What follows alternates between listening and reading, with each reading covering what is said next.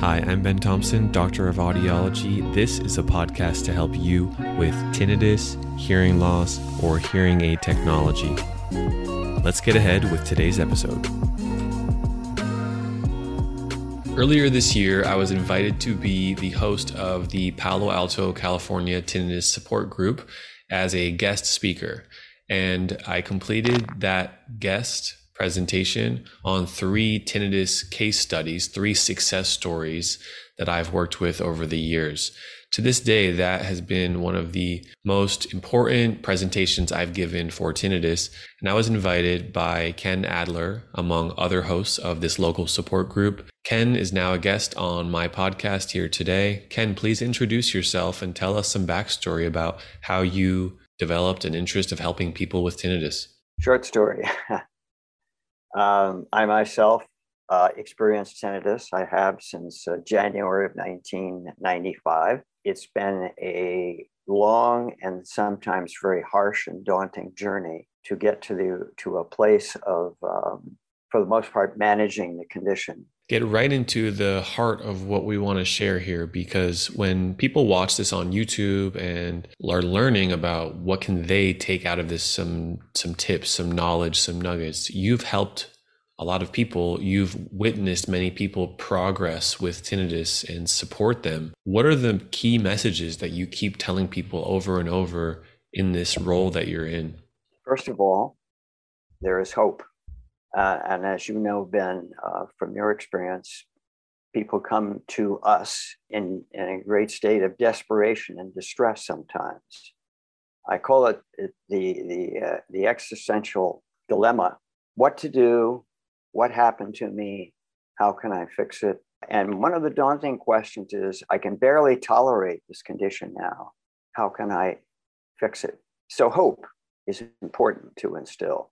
Restoring people's sense of personal agency, and I mean by that the ability to act on one's own behalf proactively in the environments, both internal and external, to make change, to recoup one's loss, sense of loss of, of, of health and so forth. So that's an important ingredient to, to, to encourage that. They may have heard messages from their professionals that there is no hope, there is no cure, or there are no cures. There's nothing you can do about it. That's an actual quote.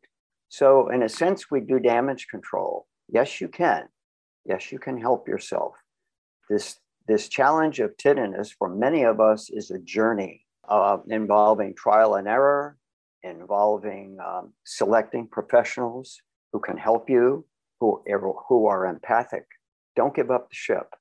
And one of the strengths of what we do of our community uh, is that of being an empathic community. We also must be a resource community and an informed community. Those are the three mainstays of the work. And people who stay with us, who buy into the whole concept of support, are people who are willing, despite their own challenges, some of them very daunting with, with to be empathic towards other people, to listen with compassion, to reflect on compa- uh, compassionately with people say, talk about our own experiences. This has worked for me in the past. Maybe this will help you. And it's, it's just a very powerful element of what I consider a successful support network, extending its outreach and embracing people coming in.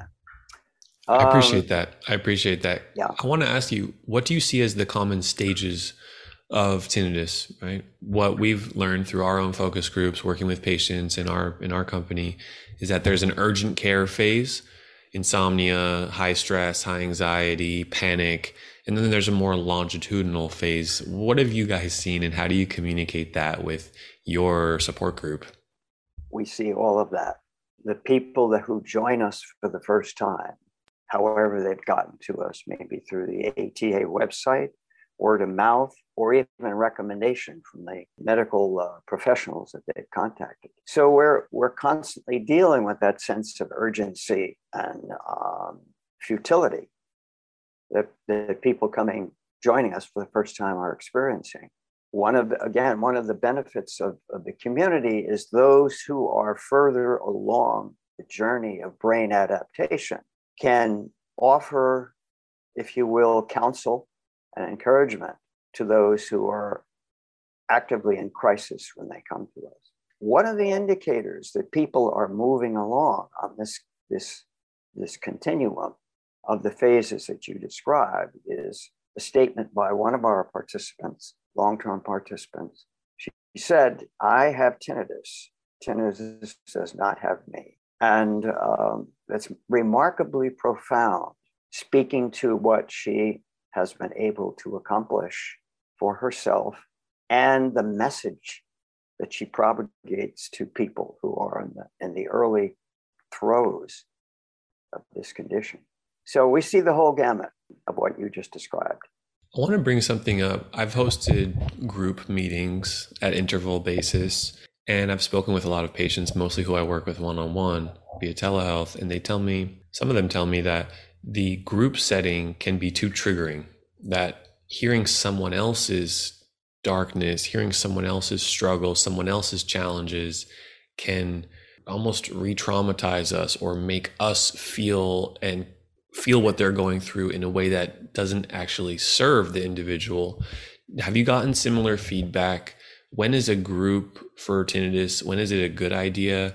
And in your experience, when might that not be the right time or place for a group? Yes, we have people who, uh, upon joining us, perhaps out of curiosity or desperation or, or what have you, find that to be the case, that it's too overwhelming for them. A support group is not one that everybody challenged with the condition is necessarily ready for.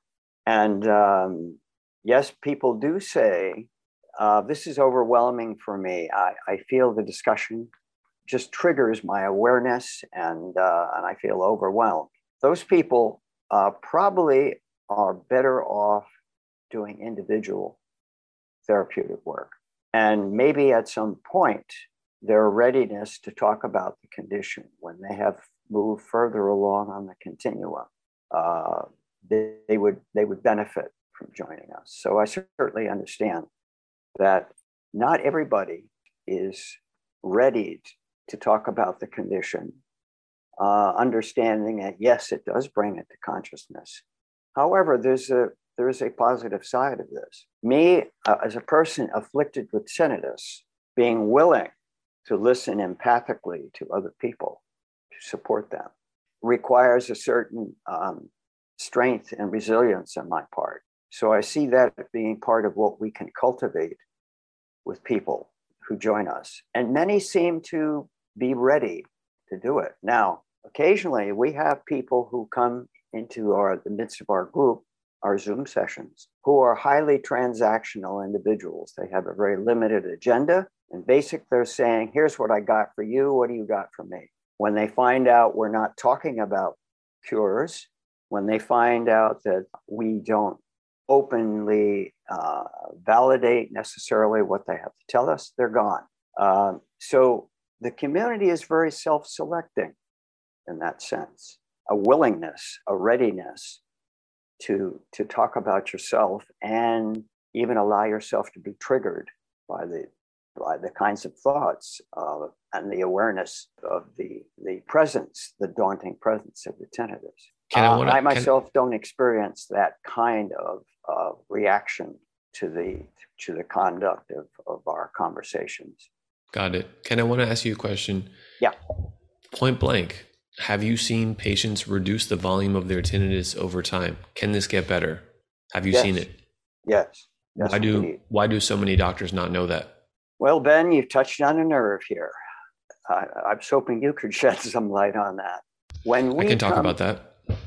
Why don't, I, why, don't, why don't you explain the, the patient perspective of you've seen people get better with this condition what does that look like? Is it the volume of tinnitus going down? Is it the perception of tinnitus? What have you seen? And then I'll talk about the doctor perspective. Sure. People report over time while utilizing different means of, of intervention with the condition. Some uh, will say that the, the, the noise has diminished, and I believe some of the sound therapies are effective, uh, can be effective in reducing the actual volume and even the character of the noise. The Desyncra system, for example, seemed to work for some people very well. Is it the perception of the sound, or is it the, shall we say, the shift of consciousness away from the uh, awareness of the sound? I think it's a combination of the two. And people do report that they are less daunted by the sound, that they have, uh, so to speak, placed it on a side burner, their awareness on a side burner or a back burner. And um, to their surprise, find that they're getting uh, reconnected with the things that they loved in their lives. So these kind of stories uh, certainly are inspiring and encouraging for other people who are newly into this journey and their lives are hell because of the, the, the disruption that the condition has, has brought about. Yeah, you've shared that the volume can reduce and the mm-hmm. perception of the sound can improve, and that's considered habituation yeah. and neuroplasticity. The brain can change, the brain can mm-hmm. rewire, and that's what we all try to promote in the support groups, daily practices, professional services, counseling, sound therapy, different kinds of treatments. It's all trying to promote that healthy brain change, the neuroplasticity. Indeed.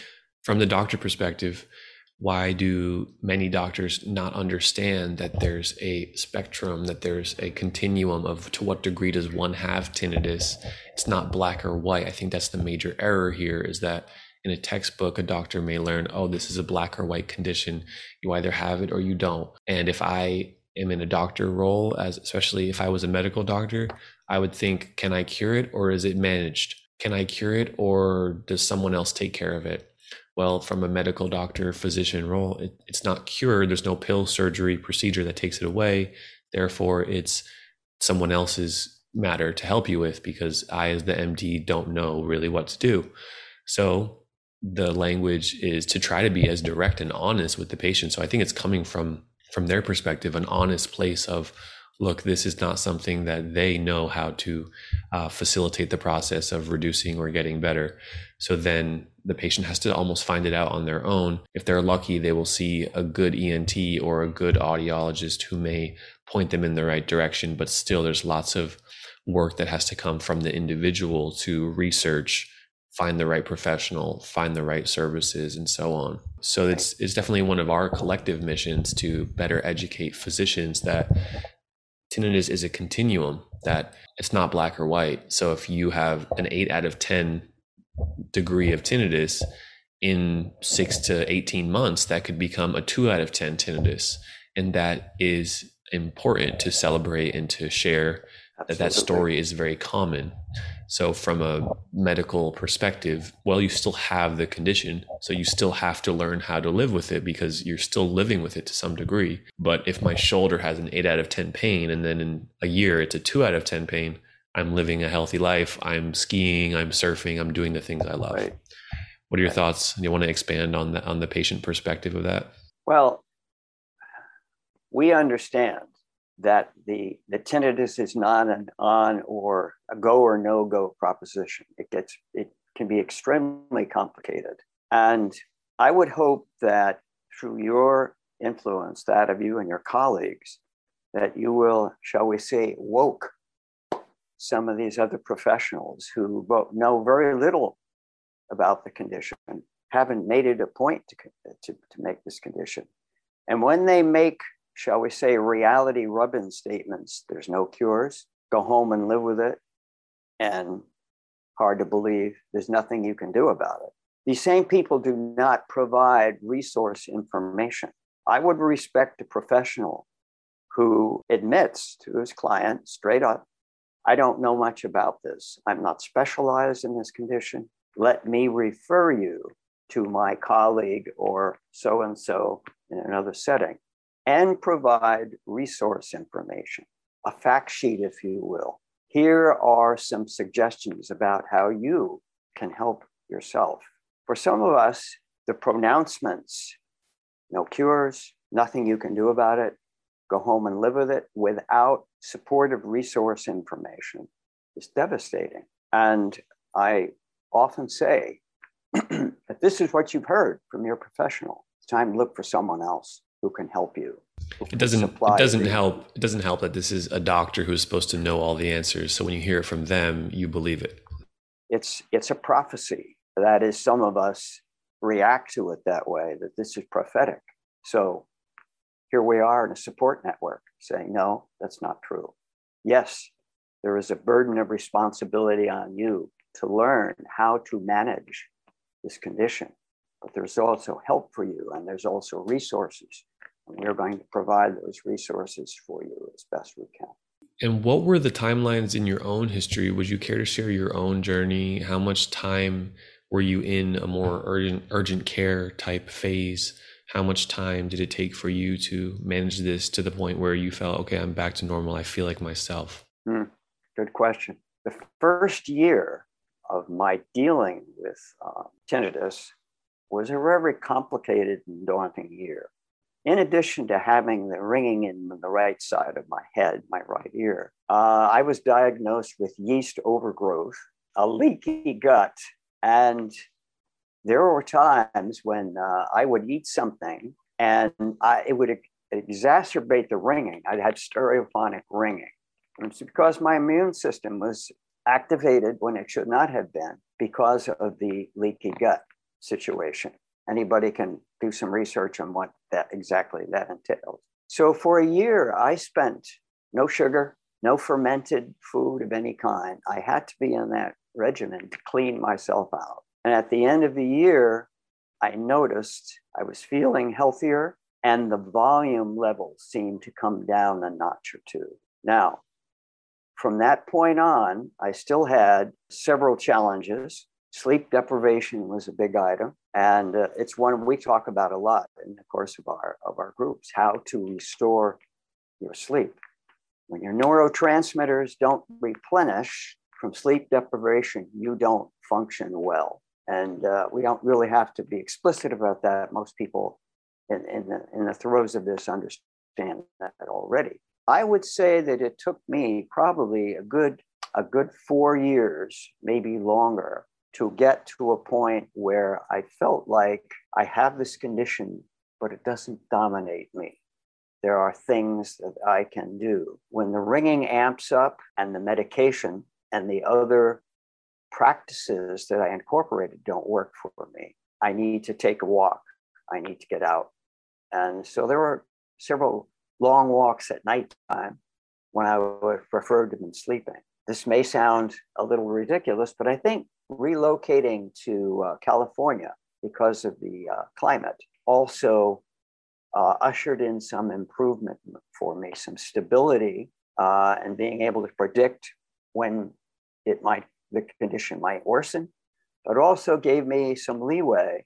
And that's not far fetched. I, I learned early on that uh, atmospheric pressure changes can be a variable in the, in the, in the mix of, of um, factors that intensify or mitigate against the tinnitus. So I think it was, I would say it probably took me four to five years to really get to a point where I felt like um, I'm not mastered by this condition.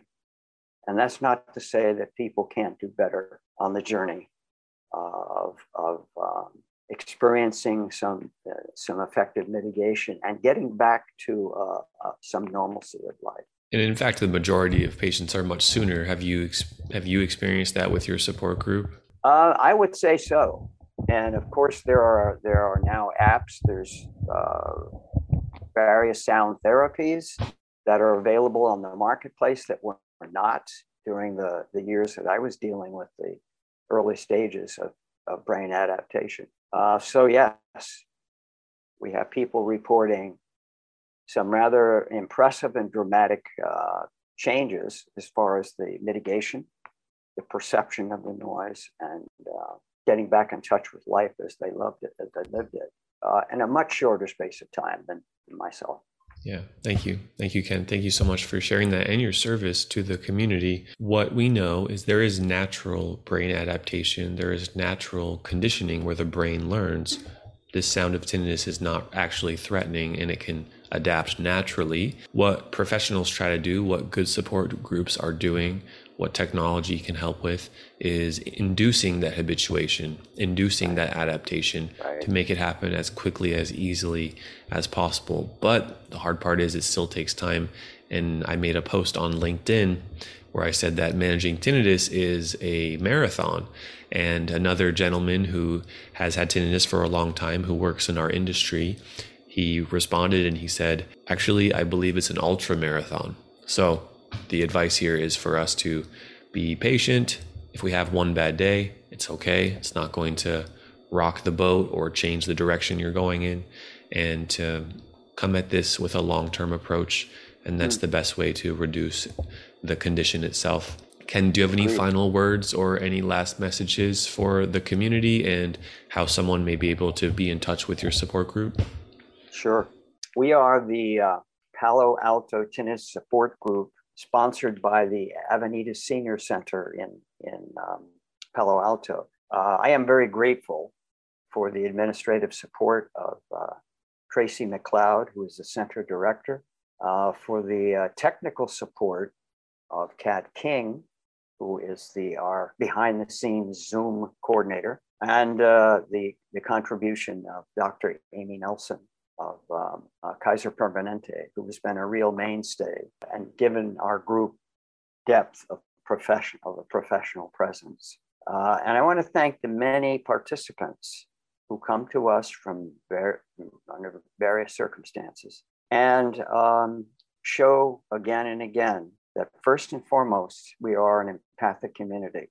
We are here to help each other navigate the dark days that uh, um, we encounter on that road to brain adaptation and, and normalization. I'm just grateful that we have the resources that we do and we have the people that we do to, to line up and support us. People can come, learn about us by going to the uh, ATA uh, website, which will give you a listing regionally of providers. People can contact me directly via my email, I'll put that email in the uh, below the YouTube video, and then people can find you through there. Okay.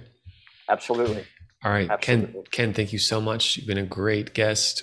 Value you. your perspective, and again, thank you for the help that you have uh, consistently put out for your support group. Everyone, thank you for watching this podcast episode. This was a special one.